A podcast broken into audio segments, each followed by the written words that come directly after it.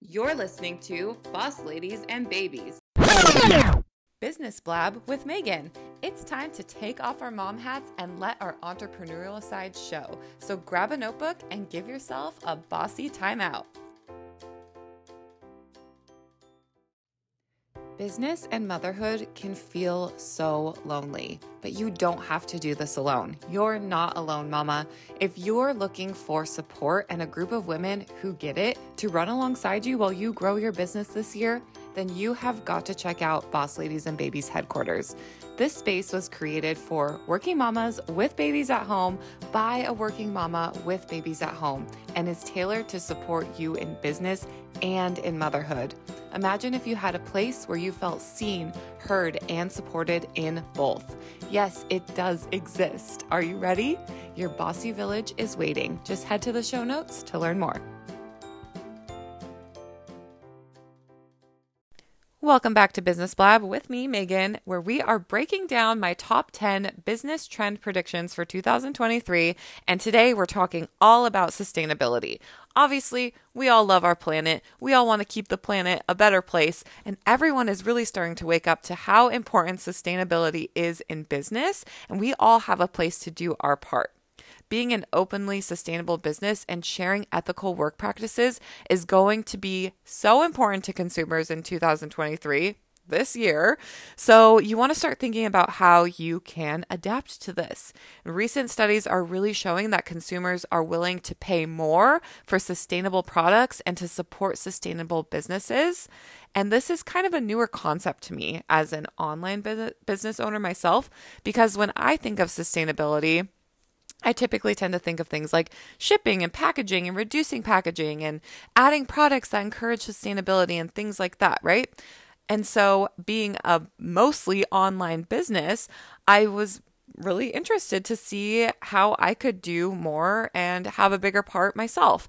And I found some really great articles that talk about how you can be more sustainable, even if you don't have a product based business. So I'm going to make sure that I cite them here so you can dive in and learn more. And we'll just kind of go through some of these tips that I learned while I was doing my research. I wanted to start off with a statistic that I found before we dive into things. And it basically says that environmentally and socially responsible businesses are on the rise, as we can kind of see. And consumers are increasingly conscious of where and what they buy, whether online or in the store. So much so that a recent survey found 88% of shoppers want brands to help them live more sustainably. Now, what does that look like for your business? Let's brainstorm. Let's see how you can become more sustainable and stand out. That's a big percentage of people who are looking to support sustainable businesses or businesses that will help them live more sustainably.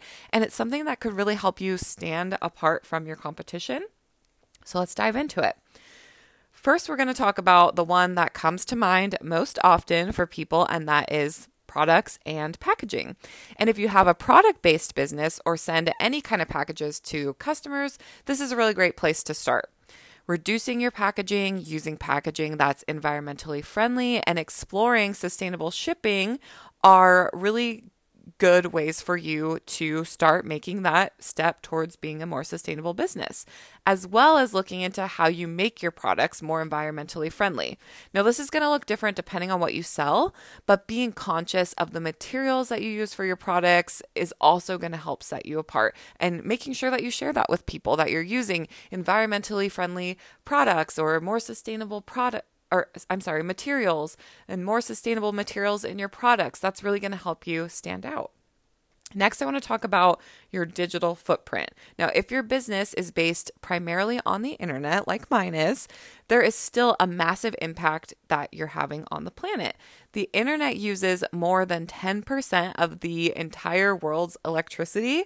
So, spend some time taking inventory and addressing the footprint of all of your processes that you do in your business. that kind of brings me into the next one, which is going to be website hosting. If you have a business, you probably have a website, and all websites are hosted on servers. And servers are powered by fossil fuels and consume tons of energy and electricity to keep our websites up and running. So, you may want to do some research on what they call green web host providers, which are eco friendly web hosting that use clean, renewable energy to power their websites, which I've never heard of this. So I thought that this was super, super interesting and definitely something that I'm going to be looking into for this year. I found a really great article that breaks this down more, and I'm going to cite it in the show notes. But here's what they said. When you're looking for a web hosting provider, make sure they offer sustainable hosting. A green web host provider uses green data centers with energy efficient servers powered by renewable energy, such as wind or solar power. By choosing a green web host, you can ensure your website is powered by clean energy and isn't contributing to climate change which phew, mind blown. I just thought this was so cool that there was an option to even help with this. And you know, going back to the digital footprint point, many of us don't even realize that just being on the internet and using the electricity and using our website hosting, you know, on these servers is really causing a big footprint. So I was super excited to learn about this stuff and I'm really excited to share it with all of you. So, again, you can find more info on that in the show notes because this is something that is totally out of my scope. But now that I know about it, I'm really excited to dig in and learn more. Another thing you want to look at is practicing sustainability in your home office. If you're running your business out of your home, there's things that you can do to make your home office more sustainable too. So, set your office up in a space where you get great natural light so you don't have to use as many light bulbs in your house. And if you are using a lot of light bulbs, replace those light bulbs with LEDs and turn off the lights when you leave the room. You can also put your computer on power saving mode when you aren't using it so that it's not using as much energy. You can go paperless. You can add plants to improve the air quality in your office and use environmentally friendly cleaning supplies. These are all just a few ideas and a great place to get started. Kind of take inventory in your office and see what things can I change in my home office or, you know, let that inspire you for your entire home in general to start making things more sustainable just in your household. I also wanted to talk about social media sustainability. Now, social media takes up a lot of our time as business owners. And so, how can we be more sustainable on social media? This was another thing that I found really interesting. And I found some really great examples that you can do, like using recycled materials to create your content or using energy efficient methods to power your devices. We can also conserve resources by reducing the amount of time we spend online and limit limiting the amount of data that we consume, limiting the amount of content we're consuming on social media. I have never really thought of social media and sustainability together. And so I found this really great article that really breaks it down how you can really be more sustainable on social media. So check that out because that was another thing that was really interesting for me.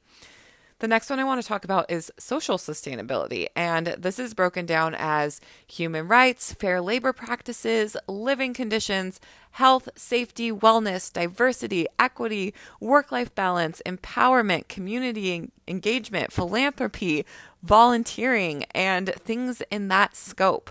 So, as an online business owner who may or may not have employees, how can you bring all of that that I just listed off into your workplace? Even if it's just for yourself and you don't have employees, how can you focus on all of those things and work to promote diversity and inclusion in your team or even just in your solo marketing efforts? I thought that this one was really interesting and something that, you know, we should all just really grab onto and start being more conscious of right away, this is even a really great place to start if you're looking for that first step towards being a more sustainable business. Also, last thing I want to talk about is emerging ethical actions.